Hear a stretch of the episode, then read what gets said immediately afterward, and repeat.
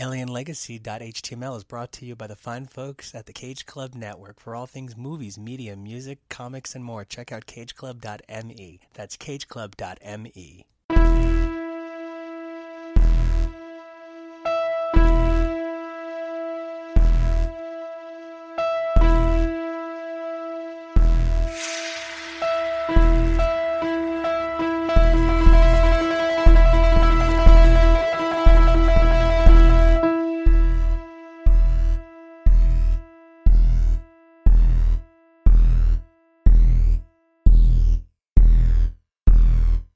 everybody, he's Kevo. And he's also Nico. And and this is Husband Talking More or Less Alien Legacy. You didn't see that one coming. I like that. I really didn't. We are currently in part two of part two of series three of our show. It's a lot of numbers. It is. I really do love the fact that since the name of the first movie was just Alien, which is such a simple title, the fact that the sequel is Aliens, again, just so simple, but it tells you exactly what you're going to be getting without giving away too much, without making it over dramatic. Such a clever way to make a companion piece to the first film. And I kind of want to just say that I can't stop seeing the ways in which that influenced pop culture in a zillion trillion ways. E.T., the extraterrestrial. It's the same idea. You're just giving me this one word title that tells me everything. And I feel like this was an amazing time for sci fi. We've talked about a number of projects through this program, like the way that the first Alien is actually a result of a failed Dune project. We've now discovered that Aliens is the result of James Cameron working so hard on Terminator. And something that I didn't get much into in the first episode, I'm now realizing, is that another huge influence on James Cameron's Aliens film was the novel Starship Troopers. You mean the Neil Patrick Harris joint from the 90s? Yes, that is specifically what I mean. And it's evident literally right from the very beginning when we meet the colonial marines on the Sulaco. The way that they talk about going on a bug hunt and all their terminology. James Cameron actually insisted that the colonial marine actors read Starship Troopers to help them get into character. They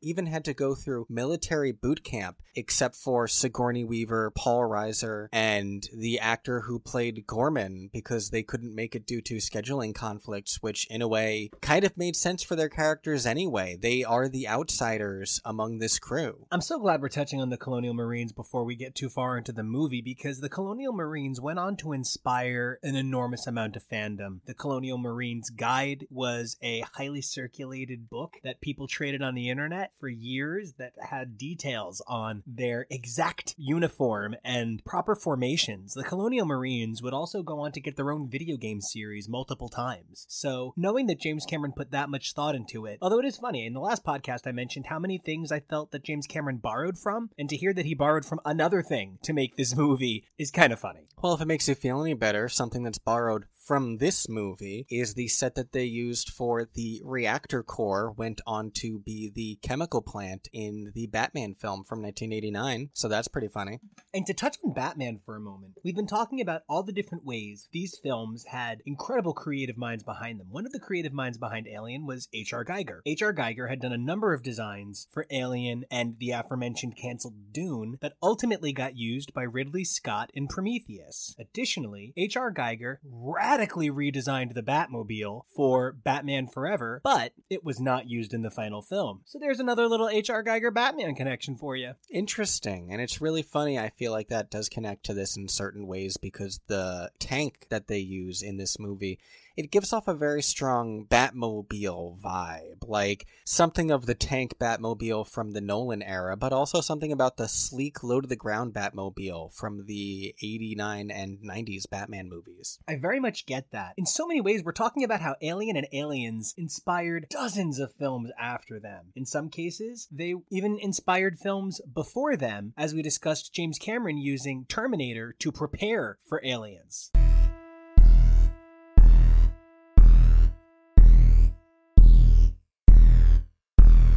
And you know, I like that you made a point to emphasize how important the colonial marines are because I personally really feel like that's where the movie starts. We got this slow pan across the Sulaco that goes on for about two full minutes, and it very, very, very strongly evokes images from the first Alien, where we had the same of the Nostromo before the crew wakes up it sort of feels like everything that comes before we're introduced to the Sulaco is mostly prologue, and that makes a lot of sense. In the original cut of the film, it's a lot of this footage that had been cut, a lot of Ripley finding out about her daughter and scenes from the LV 426 colony were some of the things that made it to the cutting room floor. I'm a big fan of establishing atmosphere. I'll sit through a three hour movie if you can make all three hours of it worth it. Something we talk about in various forms on this show is we very much apply to the idea of Chekhov's gun. We do believe that anything that is included should have purpose, otherwise, it's sort of wasteful and confusing. And I understand that one of the things that is so difficult to do with a movie like this is to not over choreograph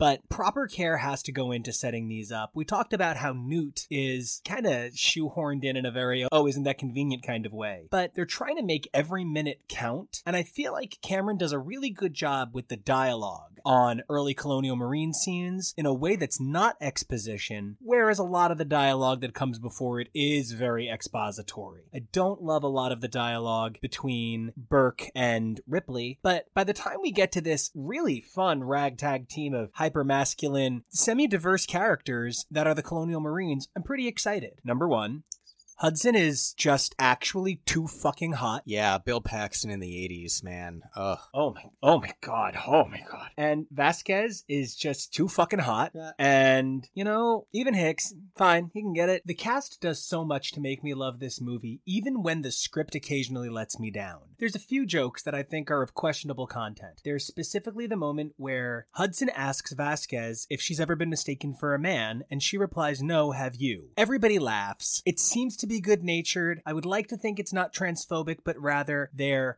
ribbing each other in a fun way because they never ever feminize Vasquez. She's never treated as the girl soldier. She is always one of them. I'd call it like passively transphobic in a way that at the time was meant to be empowering. It's something that we should be getting away from now, but you always need to consider when a film was made and what things were socially acceptable. The character of Vasquez at the time was more groundbreaking than not, and we need to take things like that into consideration when we view something, especially that's over 30 years old now. And I'm an enormous, enormous, enormous fan of well handled diversity. I think Vasquez writing in Spanish all over her armor is actually really well done. It's celebratory and decorative, and I actually really like it. Yeah, I think it's just a part of her personality. I am fascinated by the person who plays Vasquez because her name is Jeanette Goldstein because she is Jewish and she would later go on to star in Terminator 2 Judgment Day as Bill Paxton, Michael Biehn, and Lance Henriksen had all previously appeared in James Cameron's The Terminator.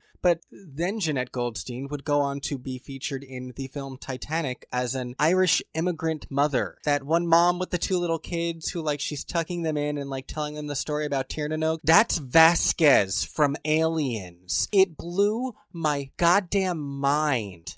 That's that's some versatility. Absolutely, and I would have never guessed that. Vasquez is probably one of my top characters in the franchise. I just think she's fucking incredible. That said, my second favorite character in the movie is definitely Bishop. There is something about Lance Henriksen's performance as a robot meant to be programmed to make humans feel comfortable who really wishes he could make humans feel more comfortable. I don't know. I just really love that he cannot let someone be hurt by action or inaction, and he does seem caring. I just think it's a great performance. If I don't love Bishop as effusively as you, I think it's only due to the unfair reality that negative actions make a stronger imprint on us than positive ones. And I think that Bishop is a really great counterbalance to Ash and everything that Ash did in the first film. I think that Bishop shows that not all androids are evil, even though we are going to learn in the more recent films that nope, all androids are just evil and whatever. We'll get there when we get there. But I definitely agree. I think there's a lot of good to be found in Bishop, and he's a really amazing, strong character. It's like that moment where he does the knife trick with his hand pressed over Hudson's. I actually find that really adorable, and I love Bill Paxton screaming through there. And I just think that whole sequence is great. I don't know what it is. I just really love the Colonial Marines. I love them eating their disgusting slop. I think they're all really great. There's that one incredibly jacked Colonial Marine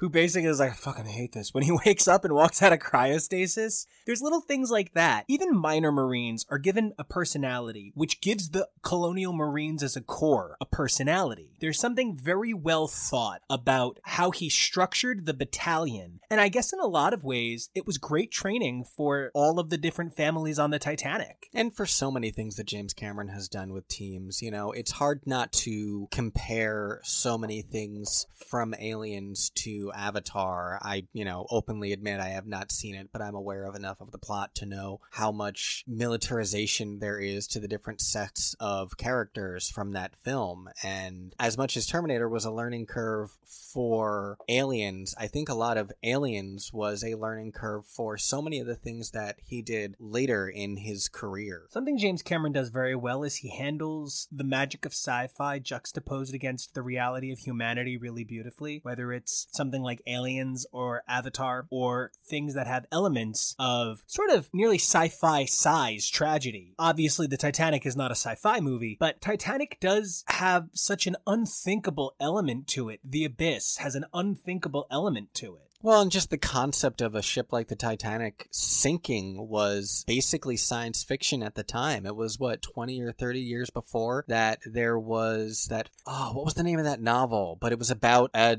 steamliner named Titan that had been thought that God himself couldn't sink her and it sank. And I mean, there was also stuff about like polar bears attacking survivors on ice floes. So, like, it's not exactly what happened to the real Titanic, but still. It's that same ability to drive home reality and humanity that I can really see his arguments for a parallel between aliens and the Vietnam War very clearly through this discussion. Once the Marines are awake and Ripley has shown up, everybody's very, who's that lady? Oh, she saw an alien, ha ha ha. And they're all laughing at her. But one of the most amazing things is Cameron has no patience for that. And instantly, Ripley proves herself in the moving droid, impressing everyone on the base. And it's a scene that works for me on every single level. As a writer who is able to recognize, as we mentioned, Chekhov's gun, you show us that this thing exists, and obviously it's going to come up later in the film. It makes sense to me that she would so easily be able to work the exodroid. It's something that she did back in her day, and technology would have only advanced, you would think, in 57 years. And again, I love how impressed Hicks and Apone are with her and the fact that this helps ingratiate her with the rest of the crew.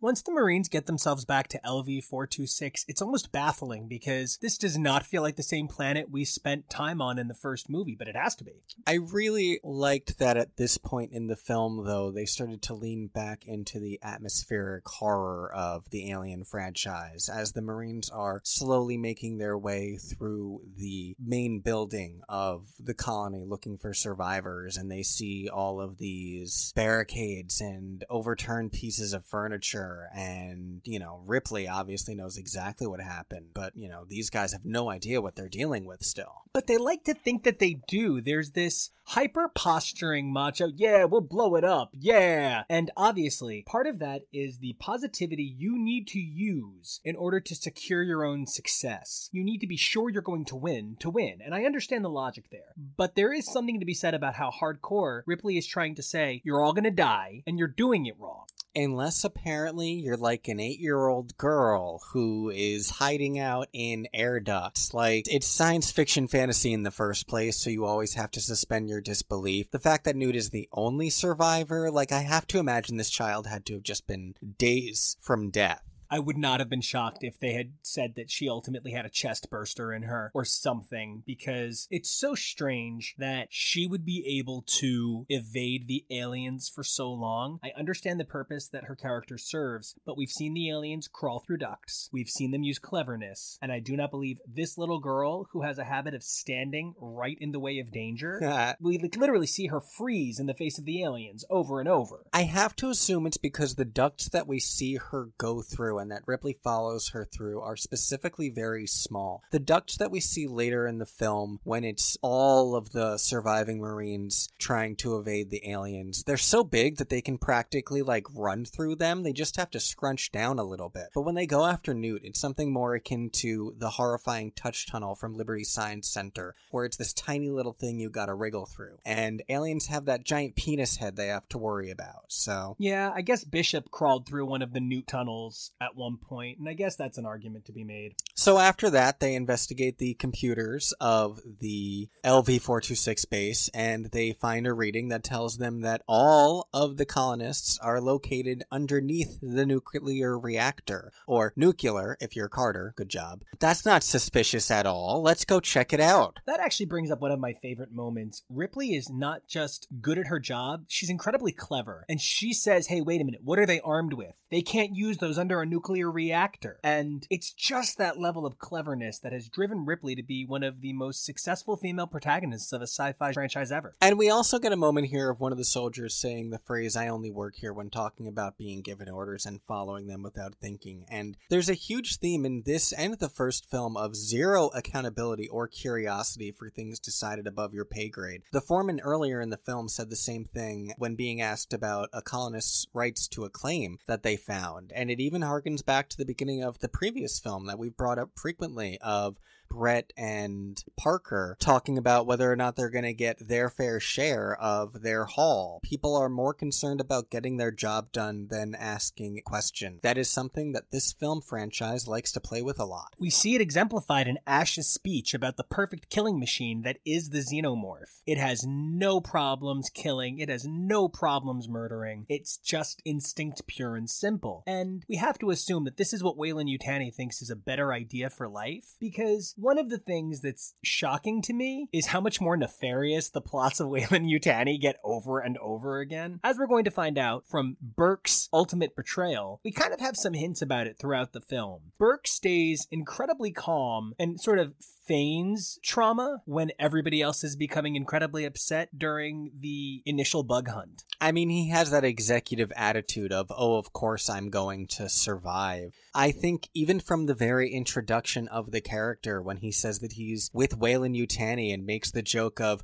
but I'm a good guy, really. She's been asleep for 57 years. She has no idea what Weyland-Yutani's current reputation is, but the first thing that you say to Ripley is, oh, lol, but I'm one of the good people at Weyland-Yutani. And the look that she gives him, she very smartly never really trusts Burke from the start. And initially, it would seem the Colonial Marines don't trust her a whole lot. It isn't until this bug hunt where they begin to understand her knowledge base is pretty significant. The Marines charge in thinking that they're going to find the colonists, and instead, what they find is a colony of some kind. Yeah, it's about an hour and 13 minutes that the aliens first start showing up, and gosh, there are a heck of a lot more in this movie than there were in the first one, aren't there? And the number of xenomorphs alone could explain the enormous jump in budget. This is a lot of really well created costumes and prosthetics. The alien army is so much more ballet inspired in some ways than in Alien. In Alien, I often felt the alien moved so slow. It's like a Michael Myers kind of slow creep behind you. Mm. But here, the aliens are gonna fucking fuck you up, man. These aliens are here to eat you. And they're everywhere. One of the things that amps up the intensity of this movie is in the first one, there's only one. So if it's attacking one person, you know where that alien is. But when they call for an evacuation from the planet, there had been an alien that snuck onto the dropship that was supposed to come and pick them up, which causes those two pilots to die and crash into the nuclear reactor, which that's another one of those places where I get so annoyed by how frequently people die due to unprofessionalism in these movies. She yells at the dude to like just draw up ship and go and not follow procedure and doesn't listen when he tries to warn her that there's something going on in the cargo hold and like it's just literally the opposite of a Ripley. If you're not a Ripley, you just you're kind of asking for it. Really, there's only three people in this entire franchise. There are xenomorphs, there are Ripleys, and there are victims. And there's not a whole lot else that ties these films together. However, one of the things that does become important is regardless of who's in charge, Ripley begins making all of the calls here. She even at one point, to usurp the power from Burke, says that someone else is in charge. And then he does exactly what she wants because Ripley understands how to get shit done. Absolutely. The follow up to one of the most famous lines in cinema history, let alone aliens, game over, man, game over. Hudson having his horrendous panic attack at this devastating loss of their men. Ripley is the one that calms him down, and it's a really great moment for her because he's not resentful or rude, or there's no comments of the fact that he's helped by a woman or anything like that. It's just a really powerful moment, and he is nothing but grateful for her assistance. There's a similar moment where somebody has to help Ripley let go of the controls behind the ship because she's so braced and she's in such a state of shock. This is a movie about a community and about a colony coming together to survive. We refer to Alien as a survivor film over and over. Aliens is a movie about the humanity in all of us trying to make it together. The focus becomes on you're one of us or you're one of them. And they are not saying you're one of us or you're one of them in terms of you're either a human and a colonial marine or you're a xenomorph. You are either in the name of survival and killing every one of these motherfuckers or you're one of them. And that's the point at which Carter Burke becomes the odd man out. In Alien, the clear bad guy, other than, you know, the alien, is Ash. Here, it's not Bishop. Bishop proves himself over and over again. Carter Burke, as a human being desiring profit, is the actual villain of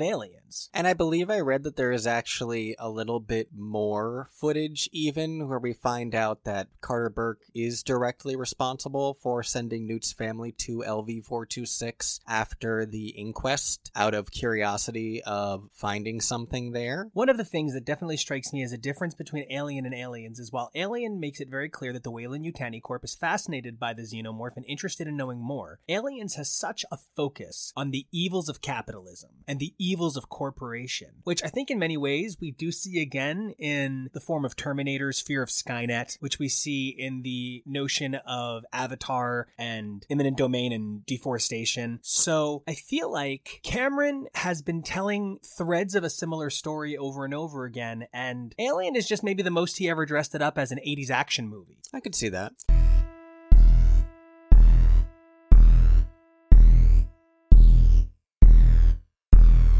So it's at this point in the film that there are a few developments in the plot where things start to pick up the pace a little bit. They question where all of these eggs could have possibly come from, and I don't know. I just always would have assumed they came from the ship. But no, they jump to the conclusion that there must be a queen, so that introduces that element to the plot. We also find out that the dropship crashing into the nuclear reactor is going to cause an explosion. So Bishop volunteers to be sealed into a pipe, Shawshank style, and crawl over there and remotely, like, pilot the new dropship down. And it's such a huge sacrifice, the, the mission that Bishop goes on. And it goes to the heart of everything that Nico is saying about him being such a great character. The last thing that he says to them as they are sealing him into this pipe is to watch their fingers as they're placing the metal over his body. Like, amazing. One of the only things that I don't really have time for in Aliens, to be completely real with you, is I don't have time for the Ripley romance subplot. It's so barely there though. It's really one of those things that we always talk about where it's it's just slapped on heterosexuality. If you like turned their down just a fraction, they would basically just be friends. They never even kiss, honestly. It Ripley has a much more significant and emotional bond with Newt, I would say, than Hicks. And the only thing that makes the Newt bond one of the things that was so important to shaping the Newt bond was, of course, to take away Ripley's daughter. Ripley loses a young child, and then here comes a new young child to fill that void. It also allows Ripley to be better contrasted with the alien queen the alien queen is looking to take care of her children. Now, obviously, at no point does the queen go, ah, my babies, my babies, my bugs, but the queen does show anger. One of the things Cameron did so well, as we've pointed out, is he keeps referencing the first film, but in new ways. I love the scene between Newt and Ripley, where the facehugger is coming after them in the science lab. It has so many clever echoes of scenes of the first movie while still being its own unique narrative. It's something that I enjoy from the film, but if you were asking me what things I would cut, I think this scene is one of them. Burke's plan is a little bit convoluted that he was going to implant facehugger embryos in them without anyone noticing. Like, it says to me that Hicks isn't very good at his job, that he has so few civilians that he's protecting that he didn't check the security feed. And also, I love the part where Ripley is like, I'm going to be watching you through that camera. And it's like an oscillating security camera. This is the security system of the future, an oscillating camera that shows feed in black and white. Goodness gracious. That one part where we were both like, I'm sorry, this blue digital screen and joystick control, it was a little rough. One of the moments that like stands out for me is when Newt smashes the table to hold back the face hugger. In that moment, I can maybe understand how Newt has survived so long. Yeah, yeah, I get that. And I love Hudson being protective of her. I love the way that they immediately come to Ripley's aid. The scene where they're trying to like keep the face hugger from latching on to her. It's a wild animal. Wouldn't it at a certain point just turn and try to attack someone else? You know, but plot contrivance, it's fine, I understand. The scene doesn't even go on that long before the alien incursion and the final real confrontation between the large group of remaining survivors begins. And that is something that we never ever had in Alien. There was never a sense of war. This idea that they're coming in through the ceiling and the aliens begin to rain on them. They did play that gag a few too many times in this film after already having the scene of Lambert sobbing because the alien is right there.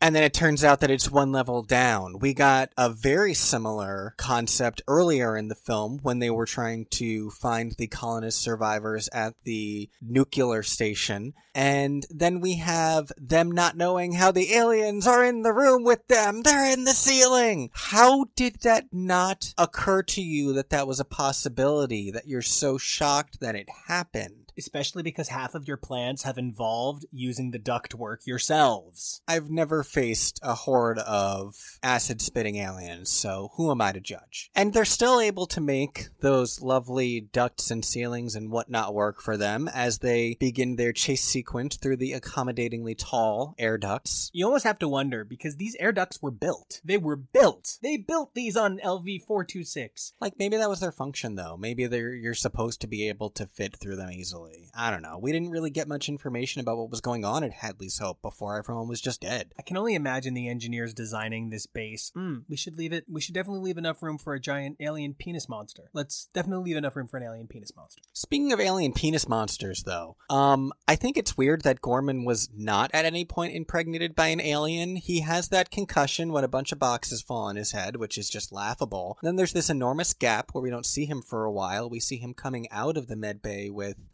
Burke, but nothing ever comes of any of that. It's not relevant to the plot. I had turned to you and I said, Is he implanted? And you were like, Yeah, I think so. And then, no, he's not. The way that Gorman goes out is with a grenade protecting the others going down with Vasquez. If he was supposed to be impregnated, it's not something that came up in the movie. In fact, does anybody get impregnated and chest bursty in this movie? Huh. Is the only person who experiences the chest burster moment Ripley? In the nightmare, yeah. And in fact, the only person that I can think of that we really see properly face hugged is Newt's dad. Meanwhile, that's a good portion of Alien. In that way, it's kind of like Alien focuses on the life cycle and the death cycle of the xenomorph in terms of its growth and the death of other things, and Aliens focuses on what happens once you're too late. Yeah, that's a really good take. And again, it speaks to the titles themselves being Alien and Aliens. One of the most uncomfortable things about Alien is that the creature that kills everyone on that ship was inside Kane. The creatures killing people here perhaps were inside Newt's father, but Newt's father is not a character we identify with throughout the film. Newt is, but um, then she's so stupid that she falls down a vent because she didn't let go of her doll head.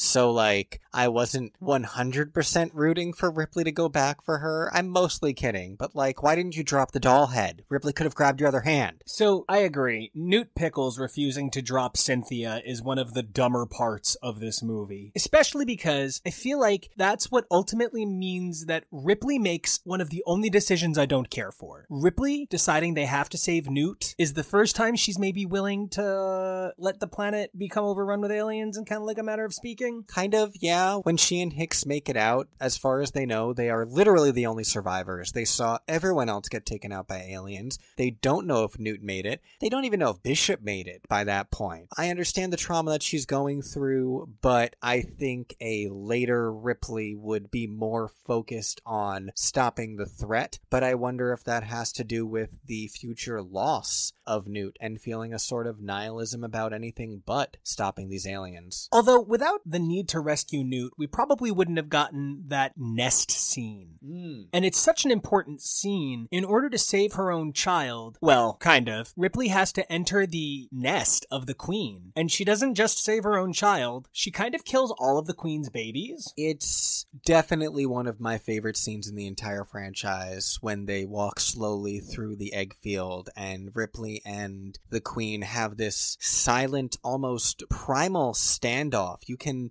almost sense an exchange between them where the queen is sizing her up and Ripley flexes by shooting off her flamethrower, not anywhere that's necessarily a threat, but just to show that she could be one. And the queen just lets her pass. And it's when one of the eggs folds open that Ripley gets this look on her face like, you bitch, you, you broke this truce. Now they're all fucking dead. I've never like been happier to be your husband than that description of that scene. That scene was because like I'll be honest, the first time I saw Aliens, I didn't love it as much as I loved Alien, and then I got to that scene and I just thought it was transformative because Ripley is on a journey of ascension throughout this film. She step by step becomes more powerful and greater than she was, and that's the final step she needs before her physical transformation as a magical girl into a robot. That's why there's an elevator in the scene. Ooh. I completely accept that because it's at this point that Ripley has killed all of the alien queen's babies. The alien tears itself off of its sack and goes after her. It is a little bit ridiculous that the alien queen uses the elevator, though.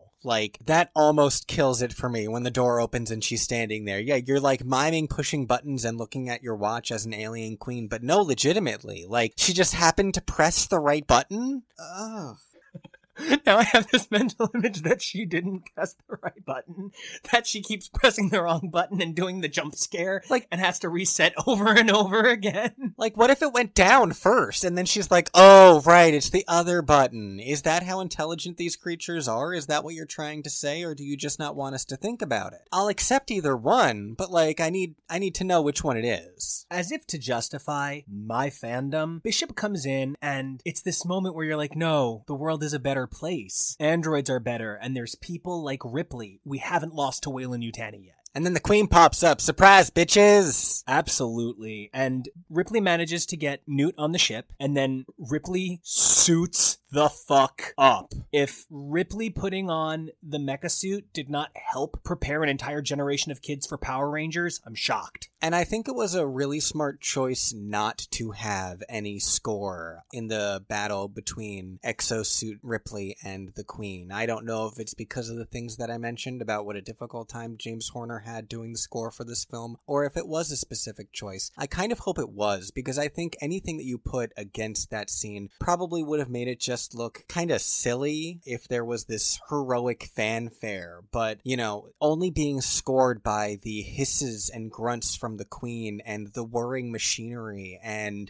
Ripley yelling, I think it made the scene that much more powerful. I remember the first time I watched it, just like grabbing my chest and screaming. I, I recognized at that moment if I had been in the movie theater when that came out, I would have ruined it for everybody. I compare it to the end of Endgame. I get so into it. It is incredible. The only thing I don't love is how slow everything has to move by virtue of the giant mech it is and the alien queen herself not being the fastest. But it's everything Ripley does, down to scrunching her fucking mouth shut as if to say, bitch, I know your tricks and you're not getting at me.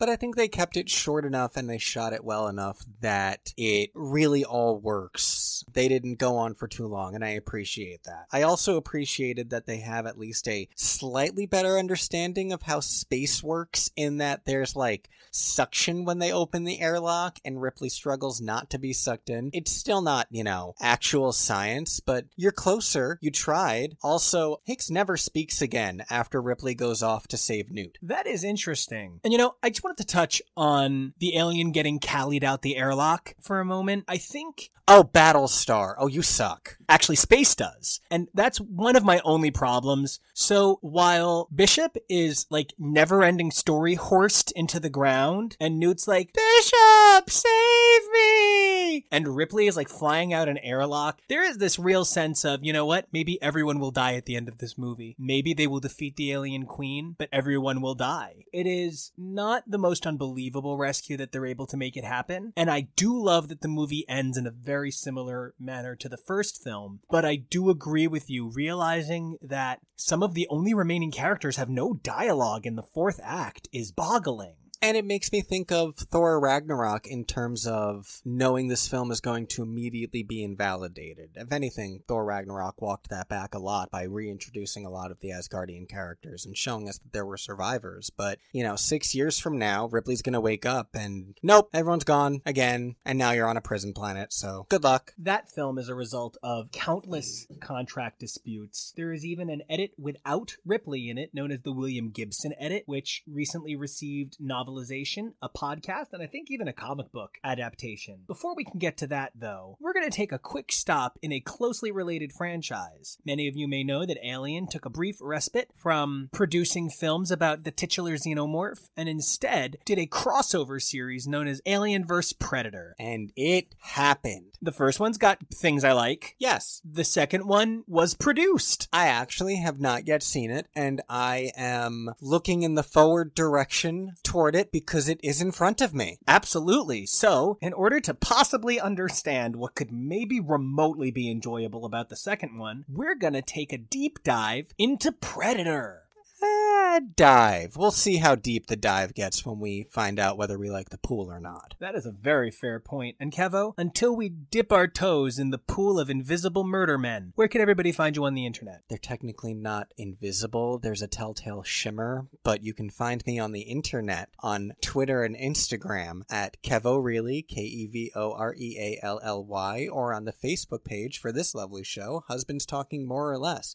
You can also find the super cool, super fun, super inclusive superhero stories that Nico and I produce over at KidRideComics.com. And Nico, what about you? Where can the folks at home find you? You guys can find me all over this network on shows like Now and Again, which I do with my childhood best friend Chris podcasts. We talk about the Now That's What I Call Music series as well as a number of other music collections. Also, you can check out our incredible comic book feed, X's for Podcast, where Kevo, along with our boyfriend Jonah and our best friends Dylan and Kyle, take a look at the amazing X Men comic book We have three separate feeds a classic 80s Mutant Mania, focusing on Chris Claremont's landmark stories, Dawn of X, focusing on John Hickman's incredible new era of X Men, as well as the upcoming Thor Bros Thursdays. So you don't want to miss that. You can also find me being half naked all over the place on Instagram at Nico Action, N I C O A C T I O N. And you can even check out some of my theme work on shows on this network like Too Fast, Too Forever, four, five, six, seven, eight. And until we're back, Kevo, where can everybody find you online? Right. So we will see you. Yeah, can we wrap this up? I put off tea time for this. 9, 10, 11, 12, Patty!